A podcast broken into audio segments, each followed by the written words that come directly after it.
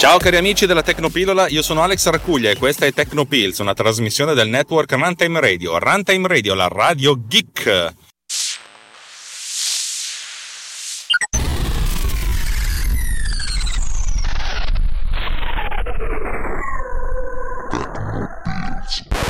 Oggi puntata che mi piacerebbe dire speciale, ma in realtà è una delle poche puntate normali. Oggi non vi parlo di codice. Eh, figa, finalmente, hai rotto il cazzo con Swift e con tutte le cazzate. Ci avete ragione, ragazzi, ci avete ragionissimo, per cui oggi parliamo di un'altra cosa. Parliamo della proiezione di filmati al cinema. Come voi ben sapete, eh, ormai nelle sale cinematografiche non ci sono più i proiettori a pellicola, cioè ci sono ancora ma in quelle un pochettino vintage. La maggior parte delle sale cinematografiche oggi dispone di un proiettore digitale, significa che è cioè proiettore digitale, proiettore sì, che, che, ci entra un segnale digitale, lui lo converte in una matrice di qualche cosa luminosa, la proietta. Non voglio parlare oggi di tecnologie di proiezione digitale anche perché non è proprio il mio campo. Oggi vi voglio parlare di come funziona la proiezione di un filmato al cinema. Questo perché? Ma perché io sto lavorando al settimo Short Film Festival, un festival di cortometraggi di cui sono organizzatore e giurato da tre anni e oggi e mi devo occupare anche dei filmati della serata. Cosa significa? Beh, essenzialmente eh, quando ci vengono spediti i filmati, questi sono spesso volentieri dei filmati che sono in formato MP4 o MOV, insomma quelli che voi trovate un po' dappertutto, con le varie possibilità di essere proiettati. Ma al cinema queste cose non funzionano. In alcuni casi funzionano perché qualcuno collega direttamente attraverso un cavo HDMI un computer al videoproiettore, ma nella maggior parte dei casi, o comunque nel, nel, cinema in cui andremo a proiettare, questa cosa non funziona, per cui i file devono essere convertiti in un particolare formato che si chiama DCP, Digital Cinema Projector o qualcosa del genere. Insomma, se non mi ricordo effettivamente. Questo perché eh, i proiettori digitali soprattutto per quanto concerne la proiezione di contenuti eh, protetti da copyright, eh, funzionano in questo modo. C'è il proiettore che è proprio un, un, uno scatolotto da cui esce la luce. Immaginatevi un videoproiettore un pochettino più grande, un pochettino più cazzuto, perché invece di illuminare un'area di 4 metri quadrati deve illuminare un'area di 40 metri quadrati, per cui comunque c'è bisogno di molta più luce in alcuni casi, so, dell'Arcadia di Mezzo fino a qualche anno fa, che aveva un'area talmente grande da proiettare che un singolo proiettore non sarebbe bastato, per cui utilizzano due proiettori in parallelo che proiettano la stessa area in modo che la luce si sommi. Vabbè, ma questa è un'altra storia. Vabbè, questo, questa scatola di proiezione essenzialmente proietta dei filmati. Ma che filmati vengono proiettati? Questi filmati stanno su un hard disk collegato a un computer, credo che abbia un, sistema operativo che ho visto è un o un derivato di Linux o qualcosa del genere, che legge dei file, file che però sono criptati e infatti spesso e volentieri per mantenere traccia di quante volte un film è stato proiettato e che venga proiettato soltanto quelle volte, soprattutto perché se io su quel film, io che detengo i diritti del film, devo guadagnarci, devo sapere quante volte questo film è stato proiettato. Bene, le chiavi di decrittazione cambiano continuamente e per ogni singola proiezione vengono inviati alla, alla sala di proiezione eh, le chiavi di decrittazione in modo che queste vengano utilizzate una e una volta sola. Vabbè, questa è una storia lunga. In pratica noi dobbiamo caricare dei file su questo computer che poi vengono proiettati. Nel nostro caso non c'è una chiave di decrittazione perché sono non ce ne frega un cazzo, eh, però dobbiamo convertire questi filmati in questo formato che si chiama DCP e oggi vi racconto un po' come funziona questo formato. Di default, questa è una cosa che avevo studiato prima di lavorarci con questo formato, sapevo che questi file, i file audio e video di, di, questo, di ogni film, vengono compressi nel video con un formato di compressione che si chiama JPEG 2000 e in audio con uno stream che è sincronizzato con il video che è lo stream tipico del, del formato digitale, che potrebbe essere eh, o un PCM tranquillo o un Dolby Digital ES, insomma tutti questi formati discreti, oppure il Dolby Atmos, ve ne ho raccontato. Vi ho raccontato queste cose nella puntata 14, credo, cioè circa 250 puntate fa. Vabbè, torniamo un pochettino indietro. Per quanto concerne l'audio non voglio raccontarvi la cosa, ma parliamo del video, perché questo formato JPEG 2000, magari qualcuno di voi l'ha sentito nominare, però difficilmente l'avete mai usato. Perché quando è nato JPEG, circa una trentina di anni fa, ha avuto delle grandi idee, ve ne ho raccontato anche questo in passato. L'idea di trasformare un'immagine, eh, invece di definirla attraverso i colori dei singoli punti, ma prendendo blocchi di 8x8 o di 16x16 pixel e facendo una trasformata in coseno e facendo una trasformata discreta nel coseno, per poi andare ad eliminare le frequenze meno, meno, importanti oppure andare a togliere precisione sulle frequenze, ve ne ho parlato tanto tempo fa, non ho voglia di, di tornare Bene, il formato JPEG funziona alla grandissima con le immagini, però dopo 30 anni ha mostrato una certa corda. Eh, credo che circa 15 anni fa, forse qualcosina anche di più, forse anche di più, ehm, hanno pensato, vabbè, dobbiamo pensare un, a un seguito del JPEG, tanto come tutti i formati avrà bisogno di, una, di un successore. Poi siamo ancora qui a lavorare con le GIF animate, ma è un'altra questione. Per cui, eh, memori del, della qualità del JPEG, delle potenzialità della trasformata in coseno, hanno pensato di mm, utilizzare un nuovo tipo di algoritmo che si chiama algoritmo wavelet. Ora, il wavelet è molto più complesso della trasformata in coseno ed è giusto che sia complesso perché se, fosse, se avesse la stessa complessità del JPEG, cioè non cambierebbe nulla, ma incrementando la complessità di solito si, si aumenta l'efficienza. Significa che si comprime di più eh, vuol dire che allo stesso livello qualitativo dell'immagine si occupa meno spazio, oppure occupando lo, lo stesso spazio la qualità aumenta. Vabbè, insomma, queste cose le, le, già le sapete. Gli algoritmi di compressione wavelet, in pratica, invece di prendere un blocco di 4x4, 8x8, 16x16 pixel, prendono l'immagine nella sua interezza e la dividono poi a risoluzioni sempre più decrescenti e vanno, cioè, prendetela un pochettino così, eh. In pratica vanno a calcolare la differenza di, eh, di valori, e intensità cromatica, ma di solito si lavora sulla luminosità nelle tre componenti di colore, eh, un, ogni volta andando a dimezzare la risoluzione, cioè in pratica prendete un'immagine, che ne so, 1024x1024, la dividete per 2 in risoluzione, fate 512x512 e poi andate a ringrandire il 512x512 a 1024x1024, capirete che c'è una piccola differenza. Ecco, il wavelet inizia a fare questa differenza sempre nella trasformata in coseno, cioè attraverso le frequenze e non attraverso i valori dei pixel, cercando di capire quanto dif- differisce il, il, blocco di 2x2 pixel rispetto a, a alla, alla, alla, dimensione precedente. Ovviamente non si va a blocchi di 2x2 pixel, però diciamo a macro blocchi. Cioè, in pratica si cerca di, di, capire quali sono le differenze dell'immagine rispetto a una versione più semplificata dell'immagine. Poi l'immagine a 512x512 viene divisa ancora una volta, a 256x256 si fa la stessa cosa. Insomma, vi ho raccontato a grandi linee un algoritmo complicatissimo che nemmeno io capisco bene, però diciamo che il principio è quello di uh, andare a risoluzioni sempre più ridotte e beccarsi le differenze tra uh, un'immagine e l'immagine ridotta in modo tale da uh, avere calcolare sempre le differenze. Il calcolo, di, il calcolo, delle differenze è molto comodo perché eh, è molto facile, se, anche se si commettono degli errori di arrotondamento, ed è l'arrotondamento una cosa importante perché così si riesce a quantizzare di più, ehm, con questi errori di arrotondamento che non sono tanto percepibili dal, dall'occhio umano, si riesce a, ad avere un, un decremento di, di, di, di, spazio occupato molto, molto importante. Ecco, i file DCP prevedono una compressione JPEG 2000 per ogni singolo fotogramma. Non ci sono delta frame al cinema.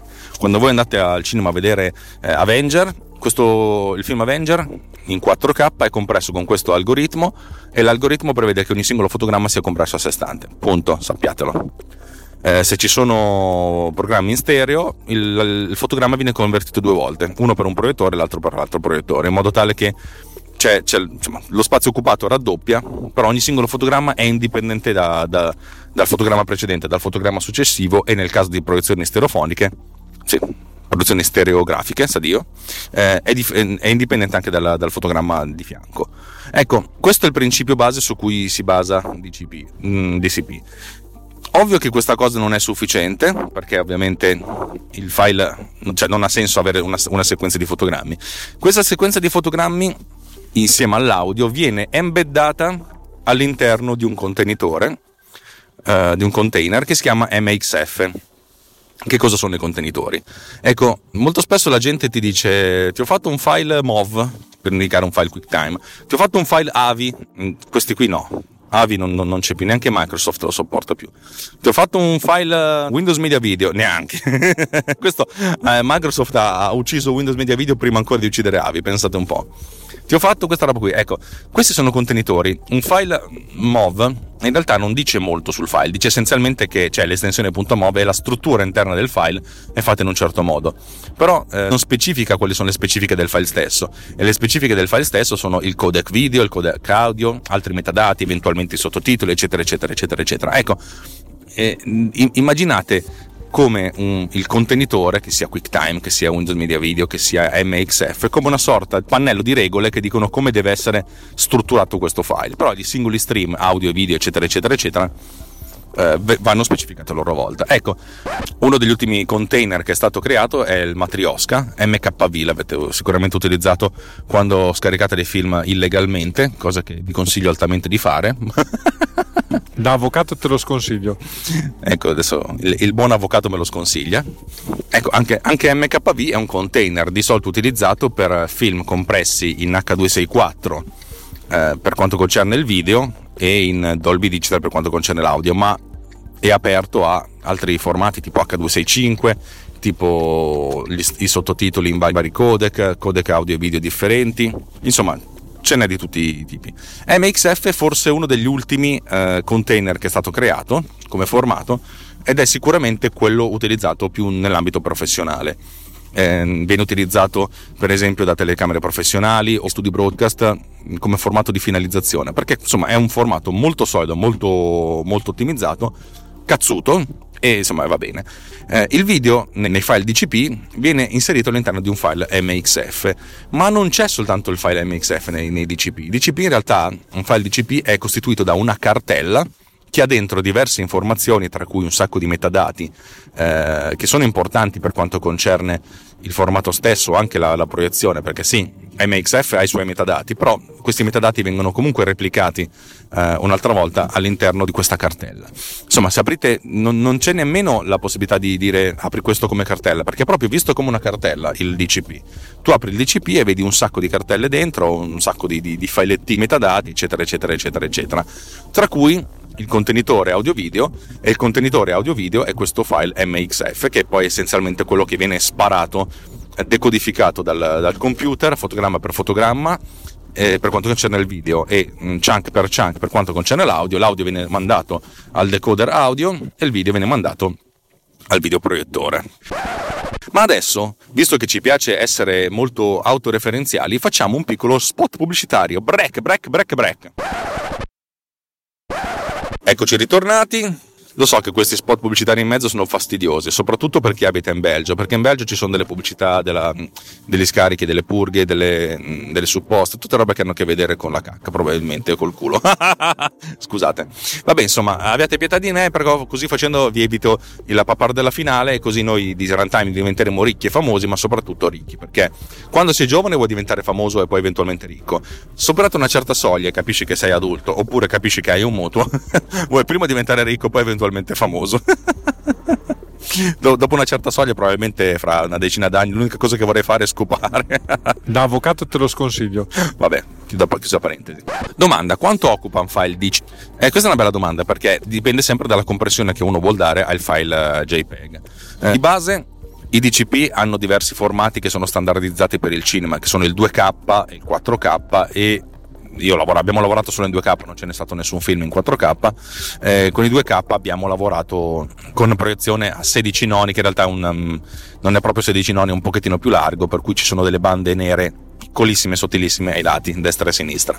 Ecco, il programma che ho utilizzato per comprimere in, eh, in DCP si chiama DCP Omatic, vi metto il link nella nota di questo episodio, che è un programma open source, è un donationware sviluppato da, da un programmatore indipendente con l'aiuto di altri programmatori che si sono occupati però essenzialmente della localizzazione eh, per cui c'è anche in italiano ed è un programma molto molto complesso e molto ricco, però è molto semplice da usare. Essenzialmente eh, si possono persino mettere insieme diversi filmati in modo da fare un unico file grande, anzi in realtà sono tanti file che però vengono proiettati in un'unica botta sola. Noi nel nostro caso non avevamo bisogno di queste cose, abbiamo compresso ogni singolo cortometraggio come un singolo file. Ecco, quanto occupa? La compressione JPEG 2000, come vi ho detto, è a libera scelta. Noi per questa volta abbiamo deciso di lasciare la massima qualità possibile e di conseguenza l'occupazione di spazio è mediamente di un gigabyte a minuto. Non sto scherzando, eh? Un gigabyte a minuto. Un cortometraggio da 15 minuti ci, ci viene a occupare anche un po' di 17-18 gigabyte. E già spostare questi 8 cortometraggi, che la durata totale di un, un'ora, di 2 ore e 10 minuti, è stato bello faticoso eh, perché appunto fondamentalmente devi sbattere tutto su un hard disk esterno, portarlo nella sala di proiezione, eh, il, nostro il proiezionista è, collabora anche lui attivamente a questo festival, per cui è stato iper gentilissimo, ha fatto delle prove di proiezione dopo la proiezione dei film, la, la sera tardi, in modo tale che tutto fosse ehm, a, a livello giusto, al punto giusto, eh, ed è stato ed è abbastanza interessante. La, la produzione di un DCP è facile, veramente aprite questo DCP Omatic, create un nuovo, un nuovo file, un nuovo progetto, quando crea il progetto crea direttamente una cartella con tutti i metadati, importate, cioè aggiungete i filmati che volete transcodificare, che transcodificherà a sua volta, e poi l'esportazione. Sul mio Mac mh, mm, dell'ufficio, che è un Power Mac del 2010, cui è abbastanza anzianotto, con, eh, tra l'altro non più supportato da Apple, per cui con tutti i crismi del caso, con 8 core eh, in hyperthreading diventano 16, diciamo che codifica una media di 4-5 fotogrammi al secondo, però tendenzialmente ci lavoro, lavoro, anche intanto che questa cosa va in background. Codifica però comunque utilizzando tutti i processori, cioè è veramente una bella codifica, bella cazzuta questa del JPEG 2000 però insomma fondamentalmente funziona e io ve lo consiglio, è una cosa, una cosa fighissima. Interessante perché nel progetto lui si carica dentro eh, anche il file, cioè nella cartella del progetto si carica tutto e anche il, um, il file video, per cui essenzialmente in, una, in un filmato da 15 minuti si finisce per occupare 30 GB perché c'è la, la cartella col, col, DCP vero e proprio e anche la, tutti i file di lavorazione intermedi. Il, l'intermedio l'ho, l'ho, cancellato perché va bene così e ho lasciato essenzialmente soltanto il file finale che poi ho trasferito, quasi tutti li ho trasferiti attraverso Google Drive, che è il nostro sistema di, di, di interscambio di, di, dati nel nostro, nel nostro gruppo della, del, del, festival, festival perché c'è uno di noi, il presidente della, della giuria, che abita comunque nello stesso paese dove, dove verrà effettuato il, la proiezione, per cui si occupa lui, e anche perché lui è in contatto diretto con i ragazzi della sala, si occupa lui di portare fisicamente l'hard disk in sala.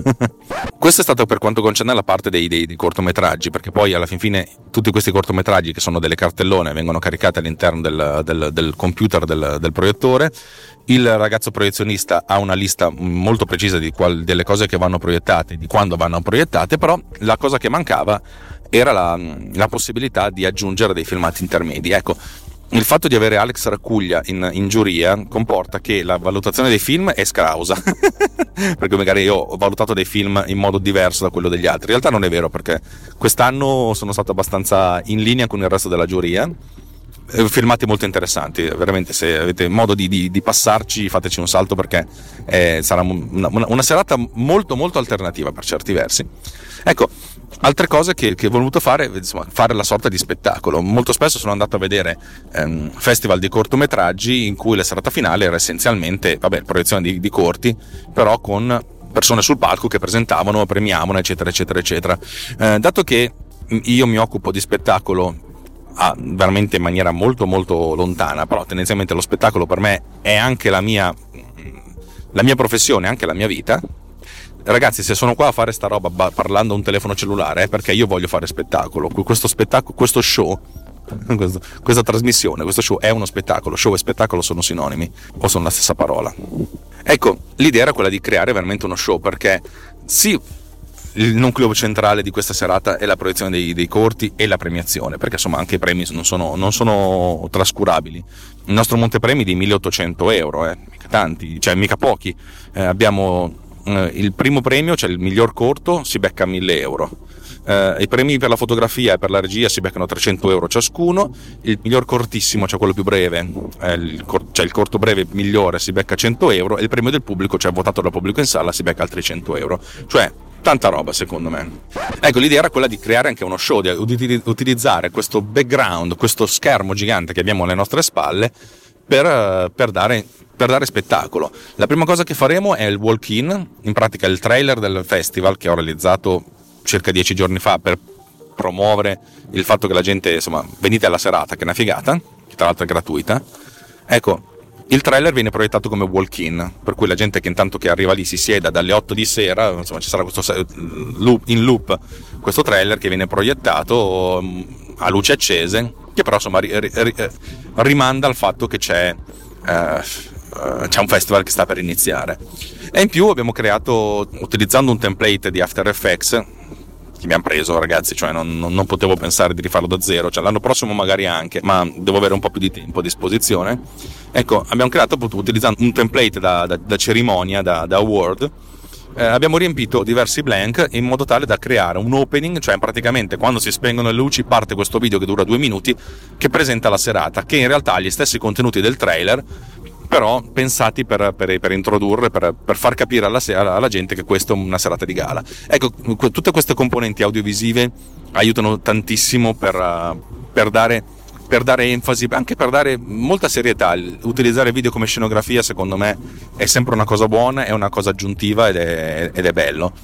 Uh, con questo stesso template abbiamo creato insomma, i video di presentazione delle nomination le, le, le, nelle cinque categorie e quest'anno ho voluto fare anche una cosa diversa perché l'anno scorso, quando salivamo, siamo saliti sul palco per la premiazione finale, ecco, tanta gente diceva: Ma chi è sta gente qui? chi sono questi che, che, che, parlano o che non parlano, che sono lì sul palco? Cioè, che, cosa sono lì a fare? Nessuno ci aveva presentati. Per cui quest'anno abbiamo deciso di autopresentarci come membri della giuria, ognuno di noi presenterà un piccolo chunk da due o tre cortometraggi e apparirà un, un video dietro di 10 secondi che introduce il personaggio. In pratica, quando salgo sul palco ci sarà una mia foto e la dicitura Alex Raccuglia, regista di spot televisivi. Da avvocato te lo sconsiglio. Che non vuol dire niente, però ha un suo... Insomma, fondamentalmente non tanto perché voglio essere io importante, ma più che altro per, per, giustificare il fatto che c'è qualcuno sul palco, cioè cosa ci, cosa ci, fa lui sul palco, perché è membro della giuria, perché è stato scelto, cioè è un amico di qualcuno, è un cazzone, probabilmente sono un cazzone, anzi mi dicono spesso che sembra un cialtrone. Però essenzialmente avendo un ruolo nella vita che è un professionista dell'audiovisivo, passatemi questo termine, Insomma, giustifica anche il fatto che il festival ha una sua sensatezza. Ecco, è più pensato per il festival che per il sottoscritto, anzi è essenzialmente pensato solo per il festival che, piuttosto che per il sottoscritto. Lo stesso vale per gli altri membri della giuria. L'idea di creare uno spettacolo a me piace tantissimo, perché quando noi facciamo comunicazione per questo festival, la prima parte della comunicazione è registi, case di produzione, venite, dateci i vostri corti, partecipate perché il festival è bello finita questa fase, quando ormai le, le iscrizioni sono chiuse, la, lo step è il successivo. Gente di tutto il mondo, non solo registi appassionati di corti, ma anche gente che magari potrebbe essere più o meno interessata. Eh, sabato sera, sabato 16 novembre, venite al festival perché è una serata alternativa eh, ed è una cosa un po' secondo me piacevole e interessante. Primo anno che lo facciamo di sabato, per cui sono molto sono molto curioso di sapere quanta gente ci sarà, se ci sarà qualcuno. Ehm, vabbè, insomma, vi farò sapere a valle com'è, com'è andata. Rinnovo l'invito per fare un salto al settimo Short Film Festival sabato 16 novembre alle 21 all'auditorium Anna Marchesini di Settimo Milanese. Trovate le indicazioni nelle note di questo episodio. Davvero, eh, io sono, se, se, se, fate un salto sono molto contento. Eh, fai un salto, fanno un altro. Vabbè, direi che finita così. Eh, saluti finali, vi ricordo che Runtime Radio è una radio geek, è, una, è un nucleo di persone che produce contenuti di qualità, di una certa qualità. Beh, uno potrebbe dire che qualità, una certa qualità. Eh, siamo molto particolari, non piacciamo sicuramente a tutti, per pochi, non per tutti, ma quei pochi eh, insomma sono molto contenti. Potresti anche essere anche pochi. In realtà, se ascolti questa trasmissione, è altissimissimamente probabile che ne ascolti tante altre di Runtime Radio, per cui non c'è bisogno che ti faccia pubblicità. Se questa è la prima volta che ascolti un podcast di, di Runtime Radio, fai un salto su runtimeradio.it a vedere il nostro nuovo sito, sito che è stato realizzato da Giuseppe Pugliese, per cui dovete fargli tutti un grandissimo applauso. Non ho più nient'altro da dirvi per oggi, vi ricordo che se volete darci dei soldi andate su runtimeradio.it slash anch'io, no sto scherzando. La cosa più figa che potete fare è farci, lasciarci una recensione su iTunes, però vabbè so anche che questo è, è opinabile. Dai, non vi, pre, non vi, rubo altro tempo, eh, grazie per l'ascolto e alla prossima. Ciao!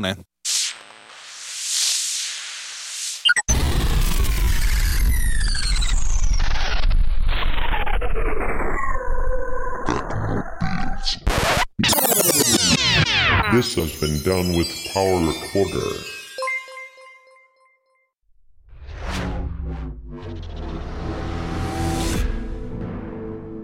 This podcast is edited with Producer. Discover more at ultimedia slash producer. ulti.media slash producer. P-O-D-U-S-C-E-R.